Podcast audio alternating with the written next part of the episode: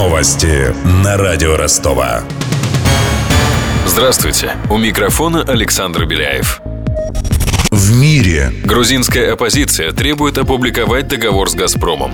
Сегодня она организовала пикет у здания правительства в Тбилиси. Новое соглашение с российским предприятием действует с начала года. В соответствии с договором, Грузия получает оплату за транзит деньгами, а не газом. Кроме того, для Закавказской республики установлена льготная цена на российское топливо. При этом правительство ссылается на запрет разглашать, о каких суммах идет речь. В стране. Футбольные болельщики с сегодняшнего дня могут оформить специальный паспорт. Этот документ понадобится для посещения игр в рамках Кубка Конфедераций, поясняет ТАСС. Оформить паспорт болельщика можно только после покупки билета на игру.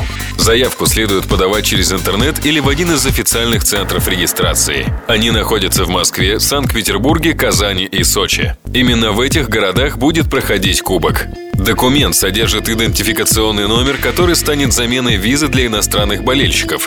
Также с помощью паспорта можно забронировать место в поезде. Напомним, турнир на Кубок Конфедерации пройдет с 17 июня по 2 июля. Тем временем Четверть века со дня официального прекращения Холодной войны исполняется сегодня, 1 февраля 1992 года в резиденции президента США Кэмп Дэвид была подписана соответствующая декларация между Москвой и Вашингтоном. Гонка вооружений дала толчок развитию технологий, но при этом 46-летнее противостояние едва не привело мир к ядерному конфликту.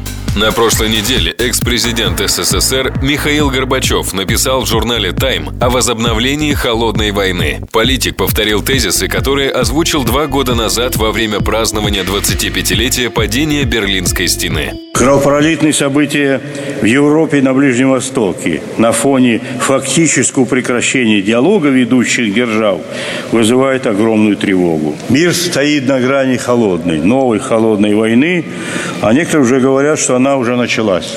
С Горбачевым согласны не все наши современники. В их числе директор Института истории и международных отношений ЮФУ Виктор Опрыщенко. Ученый не видит многих важных признаков, по которым можно говорить о продолжении холодной войны. Та холодная война нам характеризуется биполярный мир, геологическое противостояние, блоковую систему. Об этом мы сейчас говорить, конечно, не можем. Кризис в отношениях России и Соединенных Штатов, он является проявлением глобального геополитического кризиса, потому что после окончания холодной войны биполярный мир ушел в прошлое. Примечательно, что именно во время Холодной войны появился проект «Часы судного дня».